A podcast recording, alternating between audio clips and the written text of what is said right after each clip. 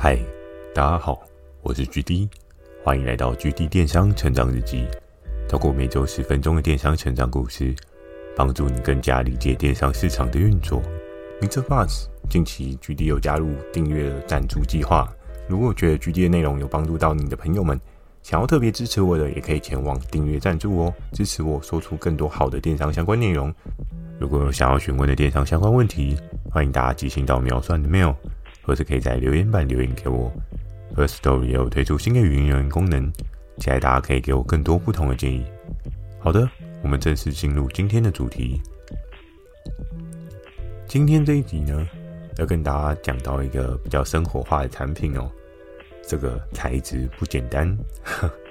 我们都知道，在整个市场上面啊，商品的演变都会有一些不一样的进化哦。不管是原物料的升级升华呢，又或者是一些材质上面纺织类品有一些不一样的质地出现哦。在我电商的经历过程当中啊，真的时常接触到各式各样不同的材质哦。那不同的材质所对应的合作伙伴，它赋予它的价值也都不一样。其实有时候当你看到很多人在打一些价格战的部分啊。往往往往材质这件事情也会受到影响哦，可能像是你过往所知道的最简单的不锈钢的部分，它也有分很多不同的钢材的等级哦。那这个钢材的等级呢，也会着实的影响到它的价格哦。那今天要讲的是跟不锈钢有相关吗？其实也并非哦。今天要讲的是一个应该一天也会有八个小时的机会。可以跟他相处哦，是跟上班的时候有关系吗？其实不是哦。今天要跟大家聊的这个东西，你在睡觉的时候一定会用到的产品哦。那讲到睡觉呢，之前有跟大家聊过一集，就是床垫的部分。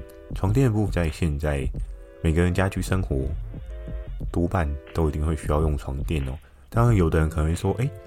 比较老一辈的人喜欢睡硬的啊，他不需要床垫啊。这个我也是能够感同身受，因为我记得在我小时候吧，还是那时候刚出社会的时候，我常常睡的都是家里的那种木板床。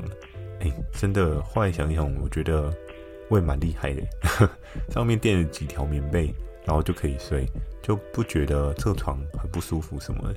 但是到了现在呢，我相信很多人家里或多或少都会有那种独立桶床垫啊，又或者是乳胶床垫啊，各式各样可以帮你有一些缓冲物，有一个更好睡眠的产品哦。而这个产品呢，它的附属用品是什么呢？我相信应该很少有人会直接的睡在床垫上面哦，多半床垫跟你之间呢，还会隔着一个什么样的东西呢？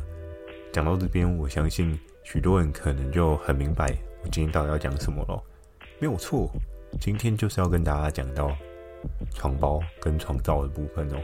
其实床包跟床罩的这个部分啊，在生活当中算是一个还蛮常出现的商品哦。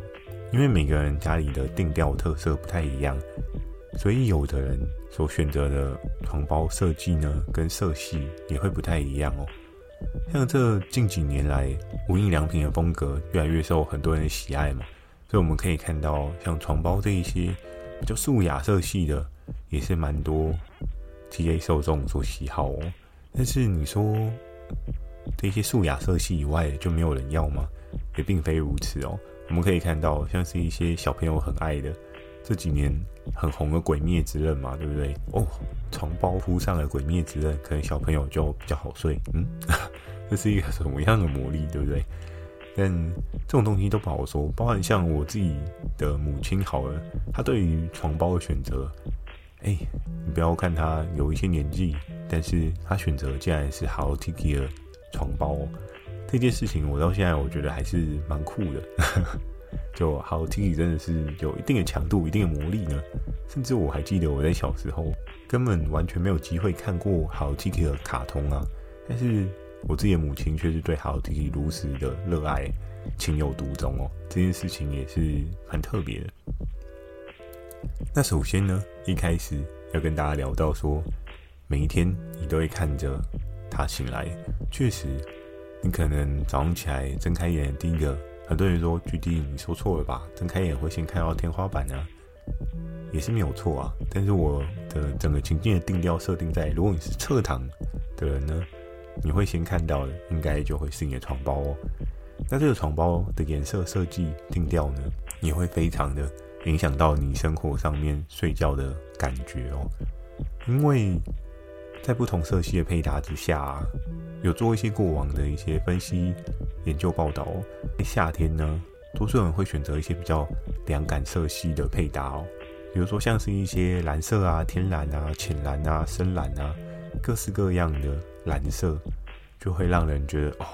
这个床睡起来应该挺凉的，这个床睡起来应该还蛮舒服的。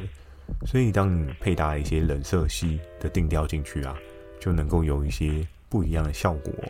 但转换到了冬天的时候呢，可能就会有一些暖色系的出现了。比如说，你可以看到一些橘色啊，或者是红色啊，又或者是粉色啊之类的这一些暖色系的配搭出现哦。当然，每个人有每个人不一样的爱好了。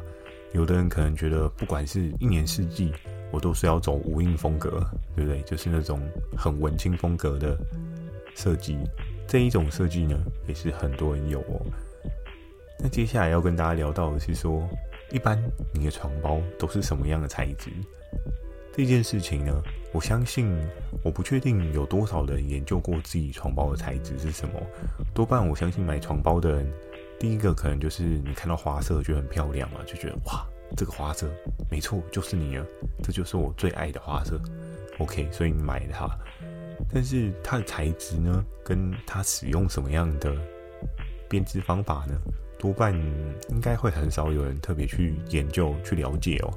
因为其实，在床包这一块市场材质也真的有分很多的类别哦，像是一个很基础的。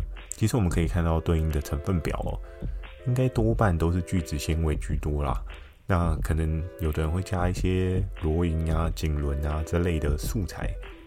那在这几年呢，其实最红的莫过于是天丝这个话题哦，因为天丝在当时就被誉为天堂来的丝绸的那种感觉哦，所以取名叫天丝哦。那天丝床包呢？因为它又分为很多不同的类别，很多不同的等级。那在于这个床包，它可能所包含这个材质的 percentage 的多与寡哦。在初期，天丝床包它的销售的价位啊，我记得有一些名床名品，可能动辄都要两三千块哦，甚至更高。如果你有去研究一些品牌的天丝床包的话，你会发现哇，这个天使床包真的是贵得吓人了。可是确实，有时候真的是一分钱一分货。贵的东西相对来讲，它的 percentage 可能就会高了许多。那你可能会很好奇的想问说：诶，现在市面上打天使的这一些床包，有的没有决定讲那么贵啊？我、甚至有那种一千块以下有找的天使，诶，对不对？那这个东西一定都会是这么贵的吗？那这么便宜的东西，它可以睡吗？这个东西呢，多半在现在的床包世界里面呢，大家都会把它称之为五十五十天丝，它可能有五十只、六十只不同支数的天丝哦。那不同支数的天丝呢，可能影响到天丝的等级，甚至天丝它所包含的 percentage 的高与低哦。所以有时候买比较贵一点的呢，其实你可以稍微问一下他说：“诶，你这个是几支的天丝啊？你这个是？”多少 percentage 的啊？但市面上如果相较便宜的话，多半都是五十五十的，就是它可能有五十 percent 的天丝，那五十 percent 的聚酯纤维，其他去做一些产品的配搭哦。所以在整个生活机能的演变呢，最初期、最初期的，大家如果有印象的，应该都会是像是金舒棉啊这一类的床包材质哦，就是相对比较特别的。每年呢，在这个名词上面都会有一些不小的更动，不一样的调整哦。像我有听过，除了金梳棉以外，还有什么天鹅棉哦，然后还有苏柔棉，就是各式各样的棉，但它是不是本质其实都是一样。这件事情大家可以稍微去观察一下哦，因为在床包这一块呢，要操作策略确确实实的就是一种不一样的定调感哦。你今天如果是金梳棉的话，OK，你金梳棉你已经听腻了五年、十年，甚至从小时候你就听过这个名词的话，久而久之，你就会对这个材质无感，你就觉得啊，这个就是这样子而已啊。那个有什么特别的地方吗？所以在整个电商经营的过程当中呢，经营这个类别的人也是有许许多多的小巧思哦。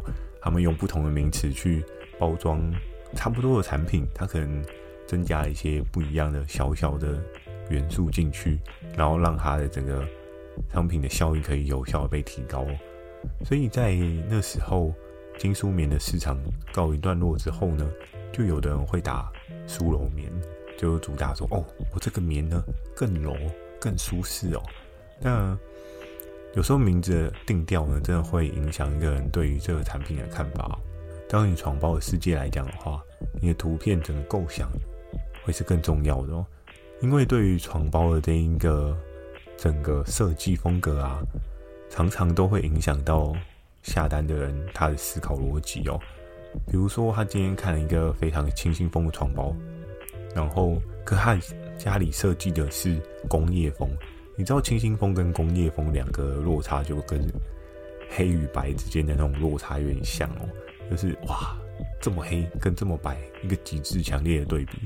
所以，通常工业风的人呢，很少会特别去搭配清新风的设计概念去设计自己的家里布置哦。那不同的需求呢，也就衍生出来，对应的他们在家里的布置当中呢，有一些不一样的设计理念哦。所以最后呢，要跟大家聊到的是生活提升，你的选择是这一点呢，主要是也是想好奇的询问一下大家，你现在在用的床包，你是否有很认真的去研究过？哎，它是什么样的材质呢？还是什么样不一样的商品呢？它是天丝呢？它是舒柔棉呢？还是它是金舒棉呢？还是它是百分之百的聚酯纤维呢？这些事情呢，其实都值得你去观察跟研究哦。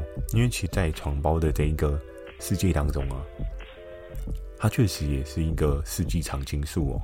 每当换季啊或换风格的时候，它就是会有一定的电商量的输出哦。那当然，我们知道，可能在近几年来讲，有一些政府法规的设定，但可能如果要操作这一类的品相，会有一些门槛在。但如果假设你突破这个门槛，确实你可以在这市场上有一个不小的护城河哦。我们都知道，你在做一个商品要护城河这件事情是不容易的事情，因为有护城河，别人才不容易攻打到你。可是相对来讲，要做出了这样护城河，你也需要有对应的一些资金 base 去做一些 cover。我们很常看到，就是床包的一个类别呢，虽然都可以卖得很不错，但是相对来讲，合作伙伴他们所要扛的资金压力呢，也稍稍的会有些许的高哦。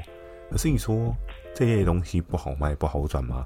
其实就在于你整个架构的概念能不能有效的触动到 TA 的心态哦。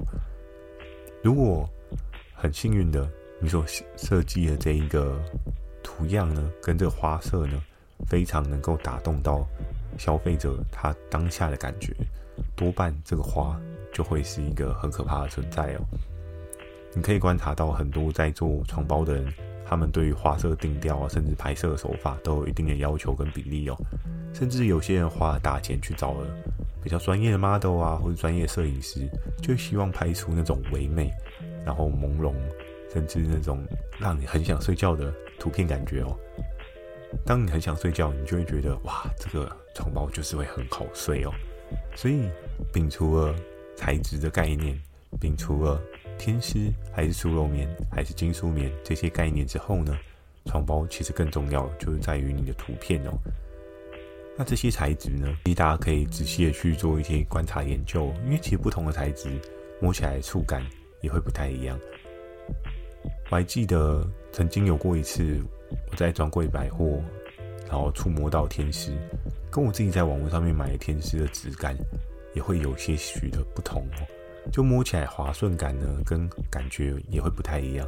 我还记得在当时，我曾经有跟一个合作伙伴买过一个天丝的床罩组吧。哎，其实也不便宜哦。我记得我那时候我是挑大概一千五到两千左右水位天丝去购买。那像刚刚有跟大家聊到的是说，这个天丝呢，它多半在现在的市场价格上面呢，也是有一些一千块以内的哦。但我那时候买比较高的，我就想说，哎，是不是能够有比较好的睡眠品质哦？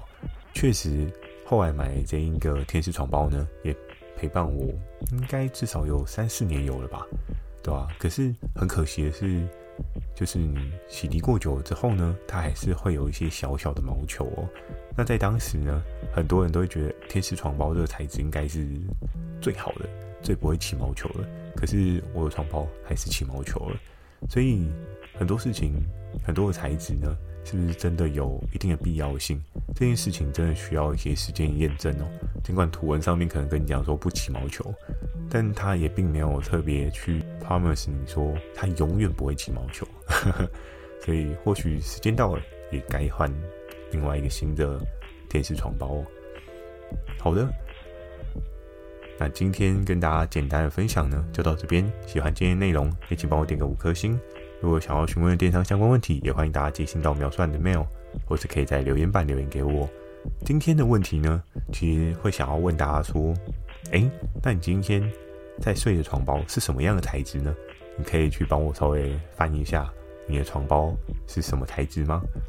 如果还有再多一点的时间呢，我也蛮好奇你的床包是什么样的颜色，什么样的设计，因为我觉得每个人所喜好、所爱好的设计款式都不一样。我们还蛮好奇，在你家的床是长什么样子，应该是床包的设计长什么样子。床的部分呢，我们就留在上集的分享，让大家去做一些分享。那 First Story 也有推出新的语音留言功能，期待大家可以给我更多不同的建议。我会在 Facebook 跟 IG 不定期的分享一些电商小知识给大家，记得锁定每周二晚上十点的《GD 电商成长日记》。哦，对了，还有礼拜四，差点说，差点忘记说到了，礼拜四也有。祝大家有个美梦，大家晚安。